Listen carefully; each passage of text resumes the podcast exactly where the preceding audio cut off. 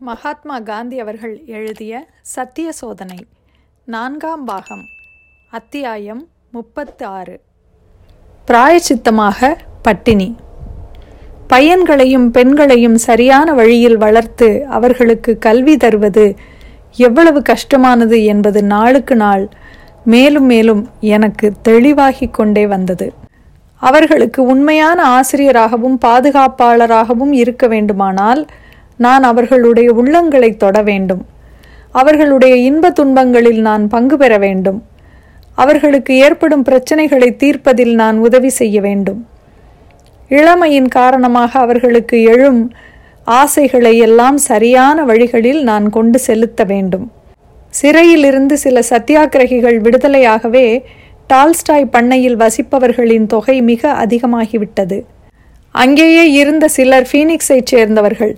ஆகவே அவர்களை நான் அங்கேயே அனுப்பிவிட்டேன். இங்கே அதிக கஷ்டமான நிலைமையை சமாளிக்க வேண்டியதாயிற்று. அந்த நாள்களில் நான் ஜொஹானஸ்பர்கிற்கும் ஃபீனிக்ஸுக்கும் போய் வந்த வண்ணம் இருக்க வேண்டியதாயிற்று. ஒரு சமயம் நான் ஜொஹானஸ்பர்கில் இருந்தபோது ஆசிரமவாசிகளில் ஒருவர் ஒழுக்கம் தவறி நடந்துவிட்டார் என்ற செய்தி எனக்கு எட்டியது. சத்தியாகிரக போராட்டத்தில் ஒரு தவறு அல்லது ஒரு தோல்வி போன்ற செய்தி கூட எனக்கு அவ்வளவு அதிர்ச்சியை உண்டாக்கி இருக்காது. ஆனால் இந்த செய்தியோ எனக்கு இடி விழுந்தது போல இருந்தது. அன்றே ஃபீனிக்ஸுக்கு போக ரயிலில் புறப்பட்டேன். மிஸ்டர் காலன்பாக்கும் என்னுடன் வருவதாக பிடிவாதமாக கூறினார். அப்பொழுது நான் எந்தவிதமான நிலையில் இருந்தேன் என்பதை அவர் கவனித்தார். எனக்கு இவ்வளவு கலக்கத்தை உண்டாக்கிவிட்ட செய்தியை கொண்டு வந்தவர் அவரே என்பதால் நான் தனியாக அங்கே போவதை அவர் விரும்பவில்லை. என் கடமை என்ன என்பது பிரயாணத்தின் போது எனக்கு தெளிவாக தோன்றியது. தமது பாதுகாப்பில் இருப்பவர்கள் அல்லது தம்மிடம் மாணவர்களாக இருப்பவர்கள் செய்துவிடும் தவறுக்கு பாதுகாப்பாளர் அல்லது ஆசிரியர் ஓரளவுக்காவது பொறுப்பாளி ஆவார் என்பதை நான் உணர்ந்தேன். எனவே இப்போது நடந்திருக்கும் சம்பவம் சம்பந்தமாக என் பொறுப்பு இன்னது என்பது எனக்கு பட்ட பகல் போல் தெளிவாயிற்று. இந்த விஷயத்தில் என் மனைவி எனக்கு முன்பே எச்சரிக்கை செய்திருந்தாள். ஆனால் நான் எல்லாரையும் நம்பிவிடும் சுபாவம் உள்ளவனாகையால் அந்த எச்சரிக்கையை அலட்சியம் செய்துவிட்டேன். குற்றம் செய்துவிட்டவர்கள் என் மன வேதனையையும் தாங்கள் செய்துவிட்டது எவ்வளவு பெரிய குற்றம் என்பதையும் உணரும்படி செய்வதற்குள்ள ஒரே வழி குற்றத்திற்கான பிராயச்சித்தத்தை நான் மேற்கொள்வதுதான் என்பதை அறிந்தேன். ஆகையால் ஏழு நாள்களுக்கு உண்ணாவிரதம் இருப்பது நாலரை மாத காலத்திற்கு தினம் ஒருவேளையே சாப்பிடுவது என்று விரதம் எடுத்துக்கொண்டேன். நான் இப்படி செய்யாதிருக்கும்படி என் மனத்தை மாற்ற மிஸ்டர் காலன்பர்க் எவ்வளவோ முயன்றும் பயன்படவில்லை. என்னுடைய இந்த பிராயச்சித்தம் சரியானதே என்பதை அவர் முடிவில் ஒப்புக்கொண்டார். தானும் அவ்விரதத்தை மேற்கொள்ளப் போவதாக பிடிவாதம் செய்தார். அவருடைய தெள்ள தெளிவான அன்பை எதிர்க்க என்னால் முடியவில்லை. நான் செய்து கொண்ட இந்த தீர்மானம் என் மனத்திலிருந்து பெரும் பாரத்தை நீக்கியதால் நான் அதிக மன ஆற்றலை அடைந்தேன். குற்றம் செய்துவிட்டவர்கள் மீது இருந்த கோபம் குறைந்தது. அதற்கு பதிலாக அவர்கள் மீது எனக்கு பரிசுத்தமான இரக்கமே உண்டாயிற்று. இவ்வாறு எவ்வளவோ மன ஆறுதல் அடைந்தவனாக நான் ஃபீனிக்ஸ் போய் சேர்ந்தேன். அந்த சம்பவத்தை குறித்து மேற்கொண்டு விசாரித்தேன். நான் அறிய வேண்டிய மற்றும் பல விவரங்களையும் தெரிந்து கொண்டேன். எனது பிராயச்சித்தம் எல்லாருக்கும் மன கஷ்டத்தை உண்டாக்கியது. ஆனால் நிலைமை தெளிவடைந்தது. பாவம் செய்துவிடுவது எவ்வளவு பயங்கரமான காரியம் என்பதை ஒவ்வொருவரும் உணர்ந்து கொண்டார்கள்.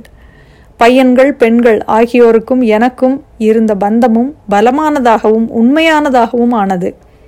இந்த சம்பவத்தினால் ஏற்பட்ட ஒரு நிலைமையின் காரணமாக கொஞ்ச காலத்திற்கு பிறகு பதினான்கு நாள்கள் உண்ணாவிரதத்தை நான் மேற்கொள்ள வேண்டியதாயிற்று. அதன் பலன்கள் நான் எதிர்பார்த்திருந்ததையும் விட அதிகமாகவே இருந்தன. மாணவர்கள் ஏதாவது தகாத காரியத்தை செய்துவிட்டால் அதற்காக உண்ணாவிரதம் இருக்க வேண்டியது ஆசிரியரின் கடமை என்பதை இந்த சம்பவங்களிலிருந்து எடுத்து காட்டுவதல்ல என் நோக்கம். என்றாலும் சில சமயங்களில் இப்படி கடுமையான பரிகாரம் அவசியமாகிறது என்று நான் கருதுகிறேன். ஆனால் இந்த பரிகாரத்தை மேற்கொள்வதற்கு தெளிவான நோக்கமும் ஆன்மீக தகுதியும் இருக்க வேண்டியது அவசியம். ஆசிரியருக்கும் மாணவருக்கும் இடையே உண்மையான அன்பு இல்லாதபோது மாணவர் செய்துவிட்ட தவற்றை குறித்து மனப்பூர்வமான துயரம் ஆசிரியருக்கு ஏற்படாத போது விரதம் பொருந்தாது. அது தீமையானதாகவும் ஆகக்கூடும். இத்தகைய விஷயங்களில் உண்ணாவிரதம் இருப்பது என்பது சரிதானா என்பதை சந்தேகிக்க இடமிருந்த போதிலும் மாணவர்களின் தவற்றுக்கு ஆசிரியர்கள் பொறுப்பாளிகள் ஆவார்கள் என்பதில் மாத்திரம் சந்தேகமே இல்லை. முதல் பிராயச்சித்த விரதம் எங்களில் யாருக்கும் கஷ்டமானதாக இல்லை. என்னுடைய வழக்கமான காரியங்களில் எதையும் நான் நிறுத்தி வைக்கவோ நிறுத்திவிடவோ நேரவில்லை. இந்த பிராயச்சித்த விரதம் இருந்த காலம் முழுவதும் நான் பழ ஆகாரம் மட்டுமே சாப்பிட்டு வந்தேன் என்பதை நினைவுபடுத்த வேண்டும். இரண்டாவது விரத காலத்தின் பிற்பகுதியில் எனக்கு அதிக கஷ்டமாகவே இருந்தது. ராமநாமத்தின் அற்புதமான சக்தியை அந்த சமயம் நான் முற்றும் அறிந்திருக்கவில்லை. கஷ்டத்தை சகித்து கொள்வதற்கு வேண்டிய சக்தி அந்த அளவுக்கு என்னிடம் குறைவாகவே இருந்தது. அதோடு பட்டினி விரதத்தின் முறைகளையும் நான் அப்பொழுது நன்கு அறிந்தவன் இல்லை. பட்டினி காலத்தில் தண்ணீர் குடிப்பது எவ்வளவுதான் குமட்டலை உண்டாக்குவதாகவும் ருசியற்றதாகவும் இருந்தாலும் நிறைய தண்ணீர் குடிக்க வேண்டியது முக்கியமானது என்பதும் எனக்கு தெரியாது. மேலும் முதல் உண்ணாவிரதம் எளிதாக இருந்தது. இரண்டாவது உண்ணாவிரத விஷயத்தில் நான் அலட்சியமாக இருக்கும்படி செய்துவிட்டது. முதல் உண்ணாவிரதத்தின் போது டாக்டர் கூனேயின் முறைப்படி நான் தினமும் குளித்து வந்தேன். ஆனால் இரண்டாவது உண்ணாவிரதத்தின் போது இரண்டு மூன்று நாட்களுக்கு பிறகு அவ்வாறு குளிப்பதை விட்டுவிட்டேன். தண்ணீர் குடிக்க பிடிக்காததனாலும் குடித்தால் குமட்டல் உண்டாவதனாலும் மிக குறைவாகவே தண்ணீர் குடித்தேன். இதனால் தொண்டை வறண்டு பலவீனமாயிற்று. கடைசி நாள்களில் மிகவும் மெல்லிய குரலிலேயே என்னால் பேச முடிந்தது என்றாலும் நான் செய்ய வேண்டிய வேலைகளை செய்து வந்தேன்.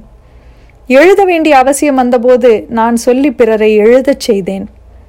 ராமாயணம் முதலிய சமய நூல்களை படிக்கச் சொல்லி தவறாமல் கேட்டு வந்தேன். அவசரமான காரியங்களை குறித்து விவாதிப்பதற்கும் ஆலோசனை கூறுவதற்கும் வேண்டிய பலம் எனக்கு இருந்தது. இத்துடன் அத்தியாயம் முப்பத்தாறு முடிவடைகிறது. மீண்டும் அத்தியாயம் முப்பத்து ஏழில் சந்திப்போம். நன்றி.